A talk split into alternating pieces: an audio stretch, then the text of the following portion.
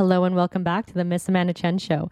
We're now in season three of the 100 Masked Men series, where I anonymously interview different men from all walks of life about self identity, expectations from society, and how that affects our self worth. This is the first time I've ever heard of this, but it looks like we're entertaining a sexual renaissance. Or it might only be a Tulum 2021 thing. Who knows? Masked Man number 55 is The Sensual Man.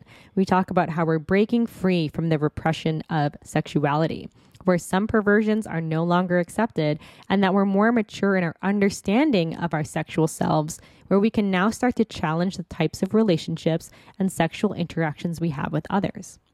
He shares his perspective on breaking down the old perspective on sex and breaking into a new, blended, more inclusive one.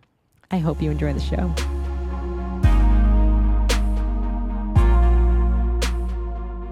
So I think um, a key component of health is like gathering together in community, and I was I was feeling a lack of that at the beginning of lockdown. I mean, I was I was the epitome of lockdown. I was in my mom's house. I was um, in her library, just, and at first it was like really nice to just like to actually just like block everything out and just kind of like I got into um, a lot of tutorials around editing photos and stuff, and I was just really craving community, which is like key component to me to health. And so it's kind of interesting that we're like having this extreme focus on health, but we're also I'm told to kind of cut off this key component, which I consider is gathering and celebrating and partying. And Tulum is this this epicenter now of and it's a very controversial epicenter in that way because everyone's coming here from all around the globe to escape their lockdown measures because Mexico is inviting them. And to speak to that controversy, there's no COVID relief package for the people of Mexico. So it's interesting to see on Facebook all the criticisms of everyone coming down to Tulum. Oh my God, everyone, stop going to Tulum. Like, what are you doing? This is like so irresponsible, so, so, so socially responsible. And then to hear the Mexican perspective where they're like, I'm so happy you guys are here. Like, where you're literally putting food on our table. Like, we're so happy you're here within that, I mean, obviously there is that gentrification that's happening in Tulum, which we're, we're pushing locals out. So it's like very, we definitely have to be sensitive about the way in which we show up in foreign countries in general, but we do also have to like appreciate or acknowledge the fact that the Mexican government hasn't put any restrictions on inviting people in here and the Mexican people themselves also seem to be very inviting in my experience to us being here. And so like I my second time coming back here, like I asked permission to the land.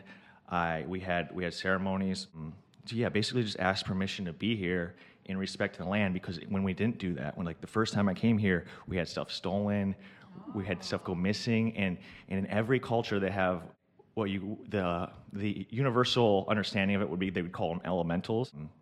In Ireland, they call them the fairies. In in Hawaii, they call them the menehune, which means the little people. And um, they had another word for it in Mexico, and I'm forgetting the word. I just learned it the other day but but they they were talking about that too. And then our second time coming down here, they have that um, that lore towards a lot of different lands, like for example, like Bali, like you're supposed to ask permission to the, to the island before you come there, yeah. and so and so that will definitely like you know ward off some of the discord that can happen when you come to a different place with a mindset of like partying escape, you know, which kind of initially was the purpose or the reason coming here to escape my sheltered in lockdown uh, state. Okay. That's so cool. I, I actually came here to um to retire, you know. Like I made sure that I had everything I needed in order to leave. You know, I, I needed my business in order, I needed enough money, I needed my permission was actually permission from my parents to get a blessing from them to say like, you know what, you're good, you've got everything covered. You can just lay low for a while. And I, I, was looking actually to come here for isolation. So I've come here to just like isolate myself on a beach. I mean, it's different coming into Tulum with with my roommate because you know she wants to to meet people and she works with people, right? So it's a little bit different. But I've I've like kind of self isolated in a weird way. So it's been very like self reflective for me mm-hmm. uh, since I've been here and and really focusing on this podcast and getting as many interesting voices as possible. And it's been super, super weird in, in Tulum. Like, I think it brings a certain type of, of people into into the same space together. So, so you're a photographer, right? So, what do you do? What's a typical day like for you here now in Tulum? Like, how do you work? Do you like spend a lot of time on the beach? Like, what does a, a typical day look like? Yeah, I'm a photographer, videographer, writer. I think the interesting thing about writing and just the liberal arts in general is I feel like they're all connected in a certain way. And so I think the um, liberation of calling yourself an artist is that you don't get pigeonholed into one medium. And so I often take breaks from photography. Like recently, I, I did a sh- I, I was just shooting for my friend and and they took my camera like they had my camera for a couple days and i just let them i trusted that it would come back to me and kind of enjoyed that release into other mediums because i find that when i take when i like when i first traveled to hawaii for the first time i didn't have a camera i didn't bring my camera and it was like it was like an itch. I wanted to shoot but then it drove me more into writing and so so the post that i had that's driven me into this podcast was focused like a lot about writing. It wasn't just the photography. And so a typical day like for me is trying to find people that are sh- want to shoot and not and want to and they want to pay me and want or have give trades or and then often it's just an adventure and so it's a it's a struggle finding that work life balance in a way to because there is a lot of distractions and that's why I'm going to leave soon because there is a lot of partying here, and there's no denial about it. And before I'm like lambasted, just to like sig- segue about like that that co- the whole COVID thing, like I carried around test kits. I um, you know, was test testing before I would travel and everything. We had these instant PCR tests, but from my experience, like I get zero symptoms, and I know there's this whole idea about like asymptomatic spread, etc. But I don't like from my experience, like my girlfriend ha- had it and she had mild symptoms, and you know I was in intimate relationship with her and I had no symptoms, would not test positive, etc. And so, like I really do trust my body's ability to fight off infection to the point where I don't produce a viral load enough to transmit the virus without getting a vaccine, etc. And I'm going to continue getting tests and look to get an antibody test to see why my body shows no symptoms and doesn't produce a viral load enough to test positive for the virus. You know, I've, I've been recently reading this book, How to Become Supernatural by Joe Dispenza. You've, you've loved it, right? oh, my God, oh my God. I was just getting into this and I'm just, I'm to buy my girlfriend or my partner's dad a ticket because he has cancer and, and he will not accept any alternative alternative treatment. So I want to buy her him a ticket to a retreat for Joe, Joe Dispenza. But I've just recently got into it, so it's so cool that you said that because I've just recently, like literally last night, been watching his stuff on her iPad. I'm like, yes, I'm buying your dad a ticket to this fucking retreat since he won't accept any alternative treatment for his medicine. We're gonna we're gonna pitch this to the, him as like just like a, a experience rather than yeah, you know, and it, it's funny how he talks about like how your brain can has more power than your body, right? So like if you believe that you work out every day, then you will be fit. Like your body will actually resonate as if it was fit, you know, even though you've never moved your body at all, right? So it's it's interesting when you talk about COVID and, and health, right? Like if you think you're healthy, you will remain healthy. And, and you put yourself in an environment where you'll forever be healthy, right? So I think that has yeah. a contribution to that, right? I think there's a word in in health, in the health, in the study of health in academia would be um, parapsychoimmunology, immunology, which is the study of the mind's effect in the psychological uh, state of mind over your body's state, like body health. And so this is like public, like this is academic research knowledge, and like you can, yeah, like this is becoming mainstream, and it's been a topic of study since the beginning of medicine. We're at a pivotal, like, medical and sexual renaissance, and so I'm so stoked that like this is becoming mainstream and that people down here are talking about this in a scientific way rather than this like pseudo spiritual way. Like we're we're combining these Western Eastern ideas, and like this is something that they've known about for millennia, and so it's super huge that it becomes that we see it in the scientific light that kind of Joe Dispenza is yeah. pitching it. Yeah, that that's so cool. I, I want to bring up uh, a sexual renaissance. So, like, what does that mean to you, and and why why do you think that's coming up now, specifically in 2021, like a, a movement to to a rebirth of sexuality? So we are definitely, I would say, in the midst of a sexual renaissance as well as a psychedelic renaissance and a political renaissance. But the psych, the sexual renaissance that we are in the midst of is so critical to our um, to our evolution as a species that if you go back and read the writings of Freud in 1929 when he wrote Civilization and its Discontents, this was before the sexual revolution of the 1960s. And so I think he says something of the like that it is hard to overstate the the effects of sexual repression or the effects it is hard to overstate the extent to which civilization has been built upon the repression of our natural instincts. And civilization before this millennia was literally built on the repression of our sexual impulses, the repression, and repression leads to perversion.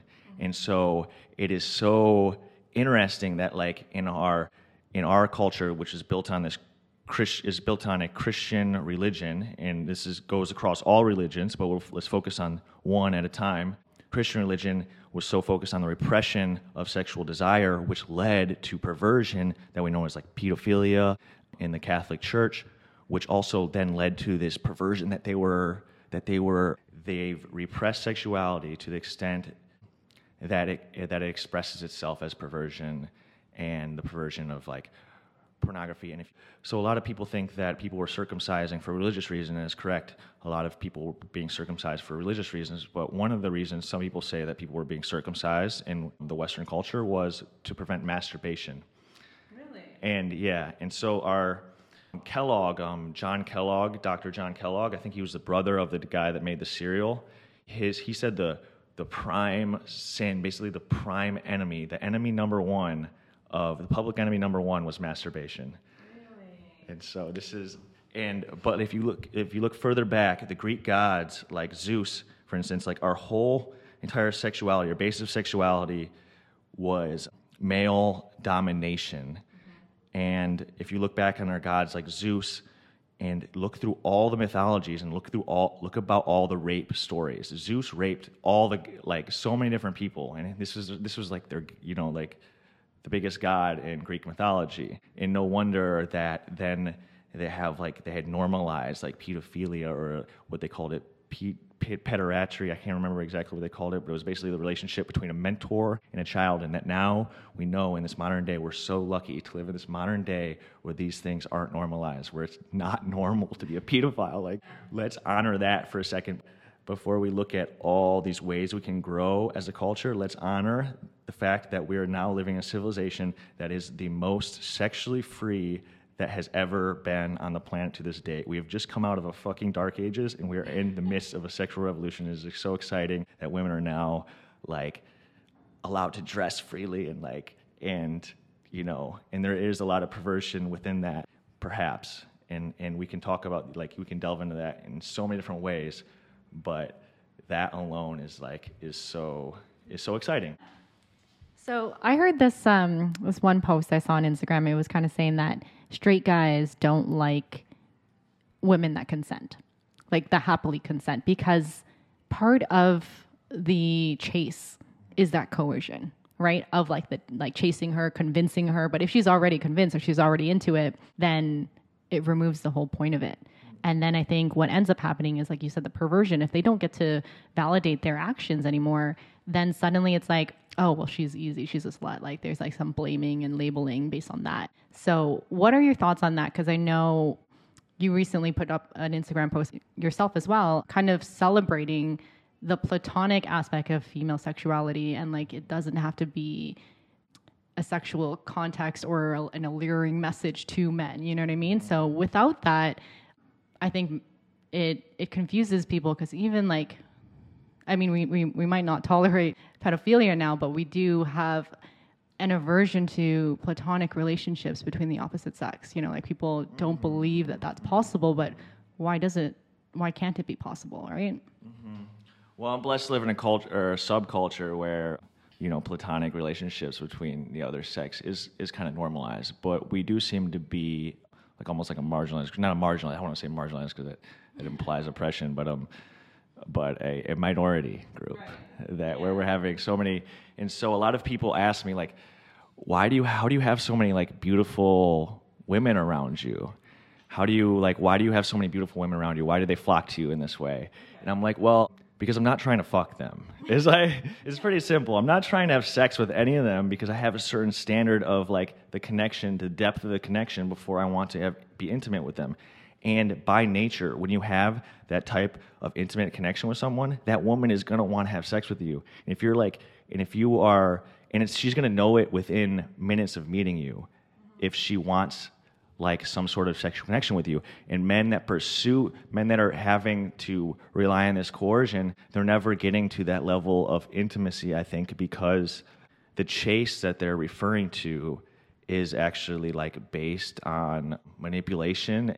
And so I think the post that you're referring to probably comes from a sort of feminist kind of movement, which is based on the overthrowing of this like patriarchal, like dominating society, which has which has predominated, you know, like our culture, but it isn't the only approach to to redefining male sexuality. It's not like the only like we don't we shouldn't just criticize these men who are and and categorize men in this way, but we should also find these men who are examples of the alternative who appreciate a woman coming onto them and then and like honoring that rather than calling her a slut. Like, like you really want coercion to be the basis of um, sexuality. So, would you please like come back to this the post again and restate it Be- because I want to hear clearly in the state because I, I went to a liberal arts school and I also saw the dark side of feminism.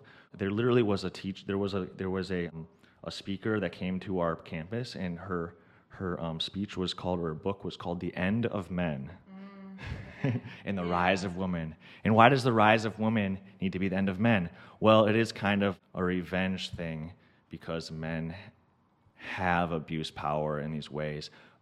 You know, I think that's interesting because we we don't talk about that enough, right? And then when I guess in feminist culture, when we talk about stuff like that, it's like a celebration, you know, and it's like, isn't that exactly the same problem if you're celebrating an attack at another group, right? Like it doesn't make you any better or worse mm-hmm. if you have that same mentality. So I, I think the idea is just like if you think of pop culture now and a lot of like sex positive artists right now that are, you know, pro female, you know, that that happily showcase their body. Mm-hmm. It might be hypersexualized. There yeah. might be some repercussions in the sense of youth not understanding it. So you see a lot of like TikTokers, you know, getting hypersexual with with the posts and they might not know better. Mm-hmm. So I think that's what I'm worried about when I see young girls and I'm like you you might be putting yourself too much because now like what 25 year old doesn't have nudes that are leaked? You know what I mean? So at at some point I I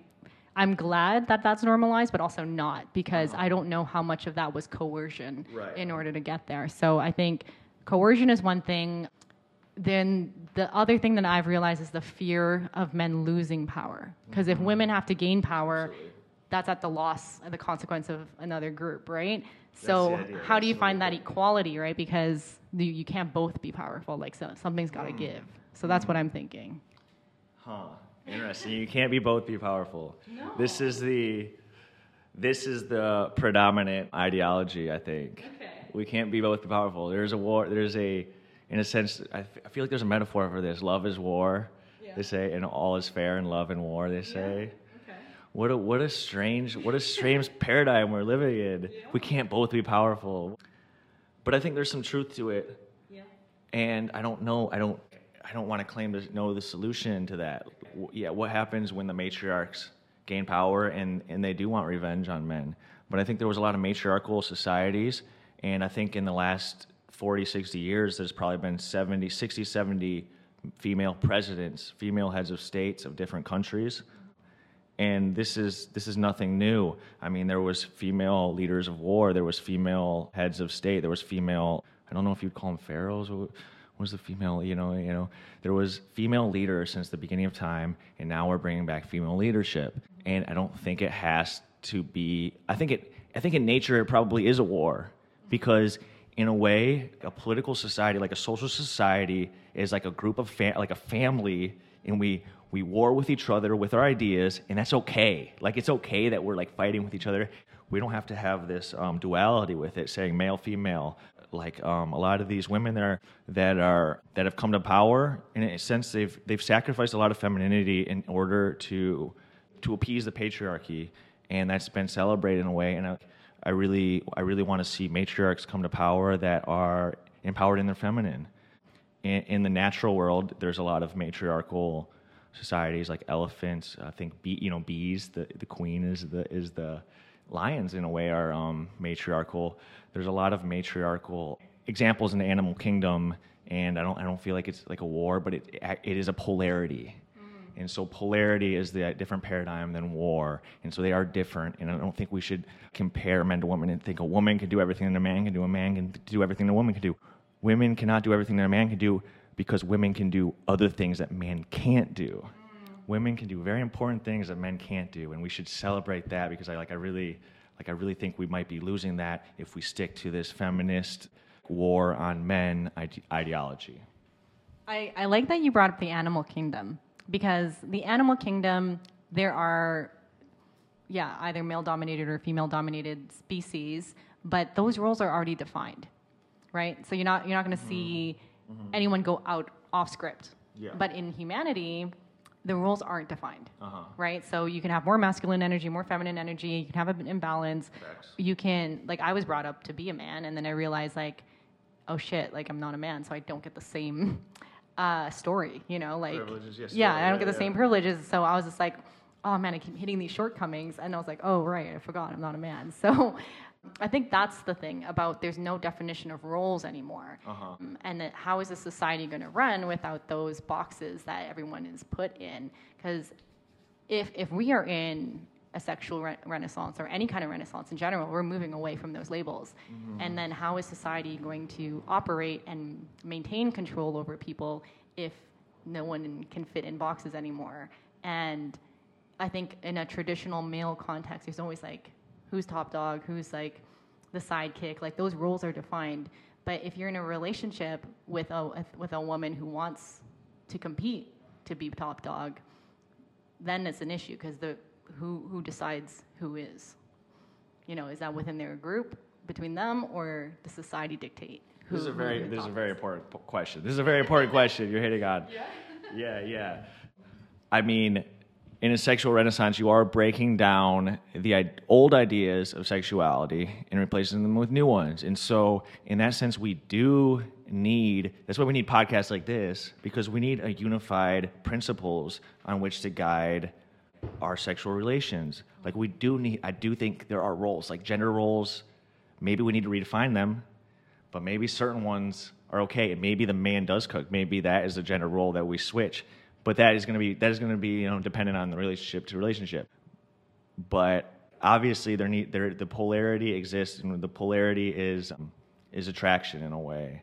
Like there's a certain amount of similarities you have to have for a relationship to work, but you also you also have polarities of energy that makes attraction what it is.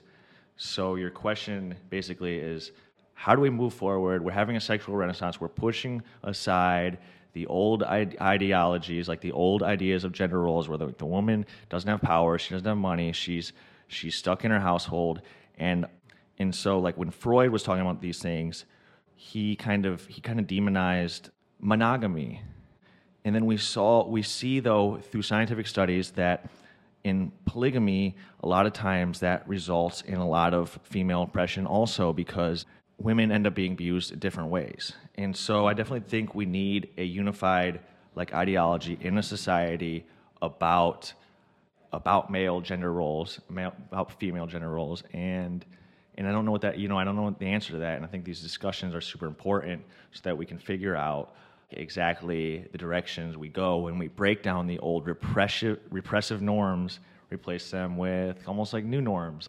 Like is monogamy? Are we over? Are we really? Do we really want to overthrow monogamy? And what? And if so, what do we replace it with? And if so, if if this polyamory or polygamy is the is this sexual like ideology paradigm that we're going forward with, what does that look like? How does that actually like empower both sexes? Or is there an evolutionary purpose for monogamy that has, you know, has there's the reason why monogamy has survived for so long. You know, just like the, is there an evolutionary purpose for why religion has existed for so long? Is there an evolutionary purpose for the idea idea behind one God, or is there many gods, or is there no God? You know, and I think we do need to look into history and look into the roots of these ancient religions, these ancient cults, because I do think they evolved to a certain point and they reached an apex and then they disintegrated. And I think what we're now seeing is like actually the disintegration of a lot of norms that were actually good. And so we think of the breakdown of the idea of gender, and now all of a sudden there's like a million genders. Like, do we need certain labels, and what are those labels? And if we if we separate the idea of sex and gender from like the medical definition, like the chromosomal definition, and all of a sudden you decide your gender, and then you go into a, into a doctor's office and you are saying like, well, I'm I'm a man actually, like I'm I'm literally a man. Is there a scientific basis for these for these labels that if we disintegrate into a into where your idea about like your gender or your sexuality is a predominant thing, then are we going to see the disintegration of norms like maybe like maybe monogamy, you know, or or certain norms that were. I, I think us. I think what's interesting is you said if you're going to redefine monogamy, does that mean monogamy is gone and then you replace it with something new? Or do you revise existing monogamy to be monogamy version 2 mm-hmm. whatever that is, right? Yeah. I think that hasn't been decided yet. It's right. like, and if it is monogamy version two, does that mean technically you did kill old monogamy to make mm-hmm. version two, or mm-hmm. is it mm-hmm. just elevated? Mm-hmm. And then when you talk about changing labels of gender, if if the world was genderless in a societal context, right? Like people don't ask your gender anymore. You just find out about what people want to define themselves as when they're engaged in some kind of intimate act. And that is when you get to a biological sense of sex and attraction and, you know, interaction with another human does do you do you think that will affect any will affect the society? Because I, I can look at that I can see an ideal future where it is genderless. That way there's no power dynamic anymore. Because right now male characteristics are still a dominant desirable trait. Assertiveness aggression you know strength mm-hmm. physical strength you know all of those things. But yeah. if we're all pretty like gender neutral mm-hmm strength doesn't have doesn't hold that same power anymore. You won't have to size people up and be like that person's bigger than me or whatever. It's just everyone just exists, mm-hmm. and and and that you're kind of desensitized to those physical attributes. Do you mm-hmm. do you think that can happen? I love that idea. I love to think that could happen. Yeah. So the only problem I see is that when we break down we break down genders, there's still something presiding over the male male characteristics that make him a male, which would be physical strength and a a perversion towards violence or a a um, uh, yes, it's like a um, his ability to dominate someone of the opposite sex. So when we break down genders, does this male who is now genderless in a genderless society, does he still have the ability to dominate a woman or a self-described woman that is a man or a man or or a genderless, you know, non-binary, does the man who was born as a chromosomal man in the scientific definition of a man, does he still have the ability to physically dominate that person? Because violence, from our historical perspective, has been what has like led societies like might makes right. And so I think what is a more important thing is like we move away from the idea that like because you're stronger, you have a right or an ability to project an energy of dominance over someone. Like just because you're stronger doesn't mean you can dominate. And so, it, what would be, what would be a crucial thing is if, as a society, as the social norms, that the woman who is the alpha female, I'm going to stick to woman. I'm going to stick, stick to woman and man in this context because so the woman was who is who has the ideas that can lead our society forward is protected by those around her in a physical sense, in a very physical sense, from these domineering alpha males, I guess you would say, and protected in the sense philosophically and socially, so that her ideas can get to the fore stage of society, and that she can become, you know, the matriarch that she's designed to be because her ideas are dominant. And so I think that is moving away from might makes right into right makes right, like into uh, into more or into a moral core makes right. Yeah. And so whether or not you're born, you know, as science would define a woman, whether or not you were born with a vagina or a dick, which chromosomally you could define someone who is born with a dick might have more feminine characteristics to the point where eventually maybe science will define say she was that male is a, is actually like chromosomally like a female. Like there is there is some certain emerging science that says that you might be able to be born with a dick and actually like chromosomally or like biologically chemically biochemically actually be more female than you are male. And so there is some emerging science i think validates this. You know it's been around since like the native americans recognized it the you know the the non-binary gender. I can't remember the two spirits. You know, mm-hmm. so I think the non-binary idea has been around since for millennia, and I think it. I think the more crucial idea is not like around non-binaryism, but rather like we move away from might makes right and into a moral upstanding society where we defend physically defend those whose ideas and whose morality is justified and actually maybe even physically dominate those who are do, are are perpetrating this physical violence or maybe you could call it psychic violence even on those who like where is the retribution? Maybe we do need retribution against these people who are going around running amok because i see it in, in our spiritual community. They literally run amok manipulating those around them like there's this thing in eastern mysticism, where the gurus would um, come to power and then they would manipulate their followers, and all of a sudden they're having sex with all their followers, and they're the and they're the guru and they're the man, and then they saw this opening within the like they they got exposed in India and stuff, and so like everyone knows about them. They're like you know, and so they saw this opening in the hippie community, and they're like, oh wait, these hippies are like all about like open love and sex and stuff. I can just teach them yoga and like fuck all my followers. And like now all of a sudden we're exposing these people and maybe we maybe there is an evolutionary like purpose towards violence and maybe we just need to redirect that violence towards these people that are domineering towards femininity, domineering and manipulation and manipulative over these things that we would call, you know, moral righteousness like I think it's interesting when you say might, you know, and, and you think of fighting and you think of that means there's a winner and a loser, right? That means somebody can take something away from you. That's why you're having a fight about it. If there wasn't a fight, if there was just acceptance, and you know, when you're talking about the violent or physical aspect of that, that's just size. So I don't know if that's going to really be affected with gender. You know, whoever's bigger has an has, has an upper hand. Mm-hmm. But if you're saying you're trying to find a community that will support them, like the ones that are smaller, you know, physically, to kind of give them that that space. Because I mean, as women, you know, we can't we can't. I can't live in La Veleta in Tulum because mm-hmm. there's like dark pockets. Mm-hmm. I have to mm-hmm. live like downtown yeah. where there's light everywhere, where I'm yeah. right at the Tulum Avenue. Uh-huh. So, and and and smaller people, maybe not just women, would also feel that discomfort, right? So, yeah so I don't know how can you tell the rest of the world to not take advantage of that.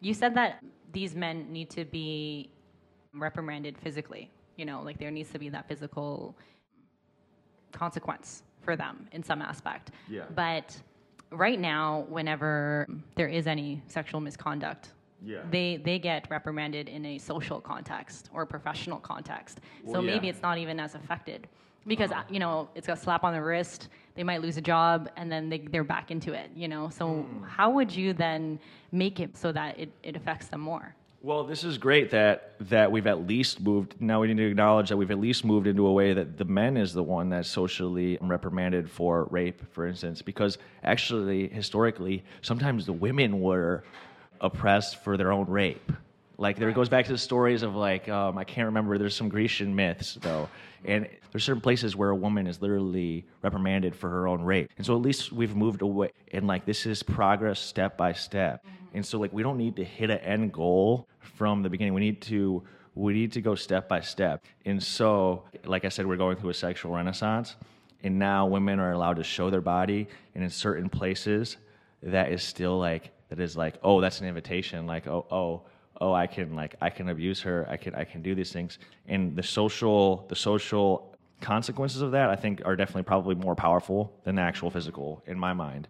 Okay. The physical, like you can get beat up or something, but that's a one-off chance you got beat up for it. You can come back again if you get a bruised eye. But the social consequences of being marginalized for your actions are like actually, I think, more effective. And so, like this cancel culture, we need to be very careful with it because it's very crucial to what we can um, do. We just need to make sure we don't misuse it to cancel the wrong people for like the wrong the wrong shit. You know what I mean?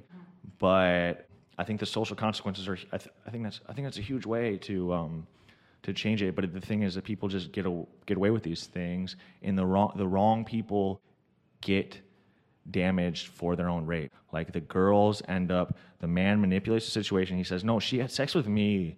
No, she had sex with me." And but then on the reverse, women are misusing the category of rape and saying, "Oh, he raped me. He raped me because she because she had sex and regretted it." You know, and this does happen, and I, I've witnessed it firsthand from friends. You know, I've never been in that situation because I can read body language very well, and I know that a woman's yes is a yes, like a strong yes, and I only have, you know, I'm not, I have never had sex where, where there was never a very, very strong yes.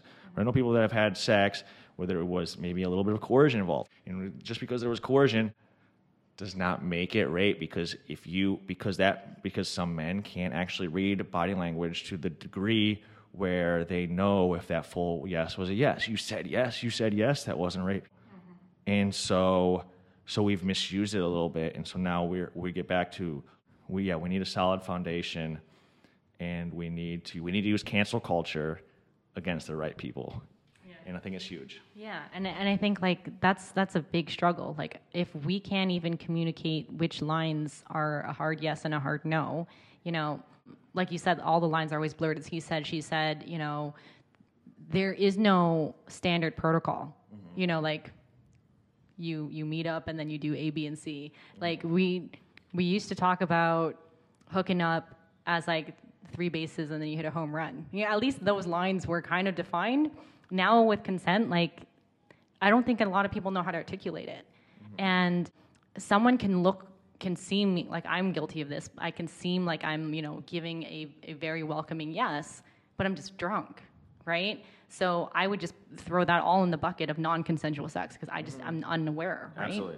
So so so that's my my one context, and that means, well, non-consensual sex is one thing, but that there I think a lot of people that are like it's either rape or not you know and uh-huh. it's like no there's there's non-consensual sex and that's this big blurry thing in between rape mm-hmm. and consensual sex but if no one has that conversation like who when do you even talk about like sexual past partners? What do you like? What's okay? What's on the table? What's not on the table uh, until you actually are doing it? Like it's too late by then right? Mm-hmm. so according to the law i think is very interesting because according to the law if you're drunk you were raped. Like exactly. according to the law and so I think I think we need to direct this attack actually towards male's idea of his own sexuality, so that we're not like placing this like, oh, did she did she consent? You know, like did she give a verbal yes? Well, she gave a verbal yes, but she was drunk and she didn't really want to. You know, but she did give a verbal yes because um, there was so many there were so many social consequences of her saying no. There was one, the ability of a man's rejection to result in anger. So she said yes because she was afraid of him being angry. Or she said yes because in that moment she felt it, but she didn't have, because she was under the influence. So she, had, she said yes. Or they were doing drugs that made her want to have sex, you know? And there is drugs that make you want to have sex. I mean, there's a lot of drugs that make you want to have sex. The next day, you're not going to be feeling it. So I think what we need to actually attack, the focus is attack on, is male sexuality that makes him think he wants to just fuck everyone for like for what is that? Why does a man have very very low standards and a woman is is viewed as the gatekeeper of sexuality, and then man is viewed as the conquistador. And he fucked her. Yes, like, oh, you got it. Good job, bro. You like fucked her. Good job. No matter who it is, no matter why isn't that conversation like, what was your what was your deep feelings with that woman like what, did you did you want to did you really want to but instead we focus all of that energy towards the woman like oh did you want to did you want to and she's the one to blame if she opens her gate in a sense if she opens her legs to the man. She's the one to blame. Why don't we focus that energy towards men so that he actually honors himself to not let a woman into his temple? Because that idea is so pushed on women. Oh, don't like your your body is your temple. Your body is your temple. Why are men selling themselves short and saying that? Oh, like like like her body is a temple, but like you know, like I want to enter that fucking temple and like and her temple and her temple. I want to enter her temple. Every girl he walks into the room, he wants to enter her temple if she looks physically appealing because a man is a very physically like aesthetically focused, mm-hmm. and then the woman is like the, the is the sensual like intuitive one. But we need men's intuitions to guide him and we need to push push these principles that men men's bodies are temples too. Yeah.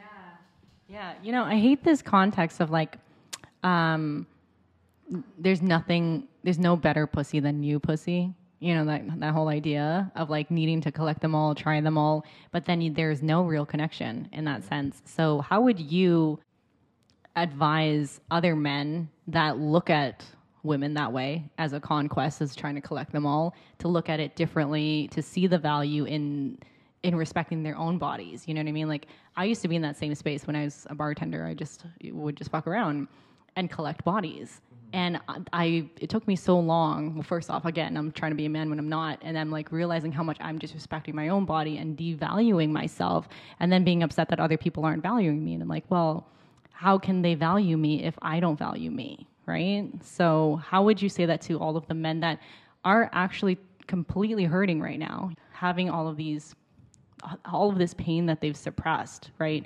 How would you help give them space to to see it differently, to start to value themselves and have that conversation with themselves? Oh man, wow. You just touched on so many things that I think were so important because you related your experience in a way that a man can understand. Because there are some women that, that do view it in the way that a, a man doesn't realize that some women also are having the same fucking thing going on in their head. They are literally um, but it's just a different thing because they, they're the ones uh, receiving the game. You know, they're the ones maybe getting hit on, and they kind of subtly give the cues. You know, it's a more subtle game, but they're still doing the same exact thing, which is dishonoring themselves by sleeping with people that they don't genuinely feel a spiritual connection with. And I think the, to answer your question, how do I approach men who have this idea, and how do we change this? How do we change that? How do we change that psychology? where where they're the, the conquestor, they're the conquistador of uh, a female pussy, and they want to collect them all like Pokemon or some shit. and so I think to answer that is like is like honor yourself, honor yourself. Look in the mirror, realize you can be you are worthy of like this deep divine connection that is going to be better than the emptiness you are going to feel after you have sex with someone that you are not genuinely um, meant to like be with physically towards the long run. And so I think we broke down this idea of monogamy, and now we have extramarital sex. It's free, free sex, free love, free sex, and now we need to move back almost towards an idea of like a spiritual partner and maybe they're not like the entire life like we can have premarital sex like you don't have to get married with her but like dude honor yourself like you have so much worth. And when you do do that when you do do that when you focus on your mission so this is kicking game that like literally people hide this from other men. The people the men that know this they hide this from other men because they see it as game that will give these men more potential to collect collect bodies if they really wanted to. Because if you literally are focused on your mission and aren't focused on having sex with men guess what? You're the outlier.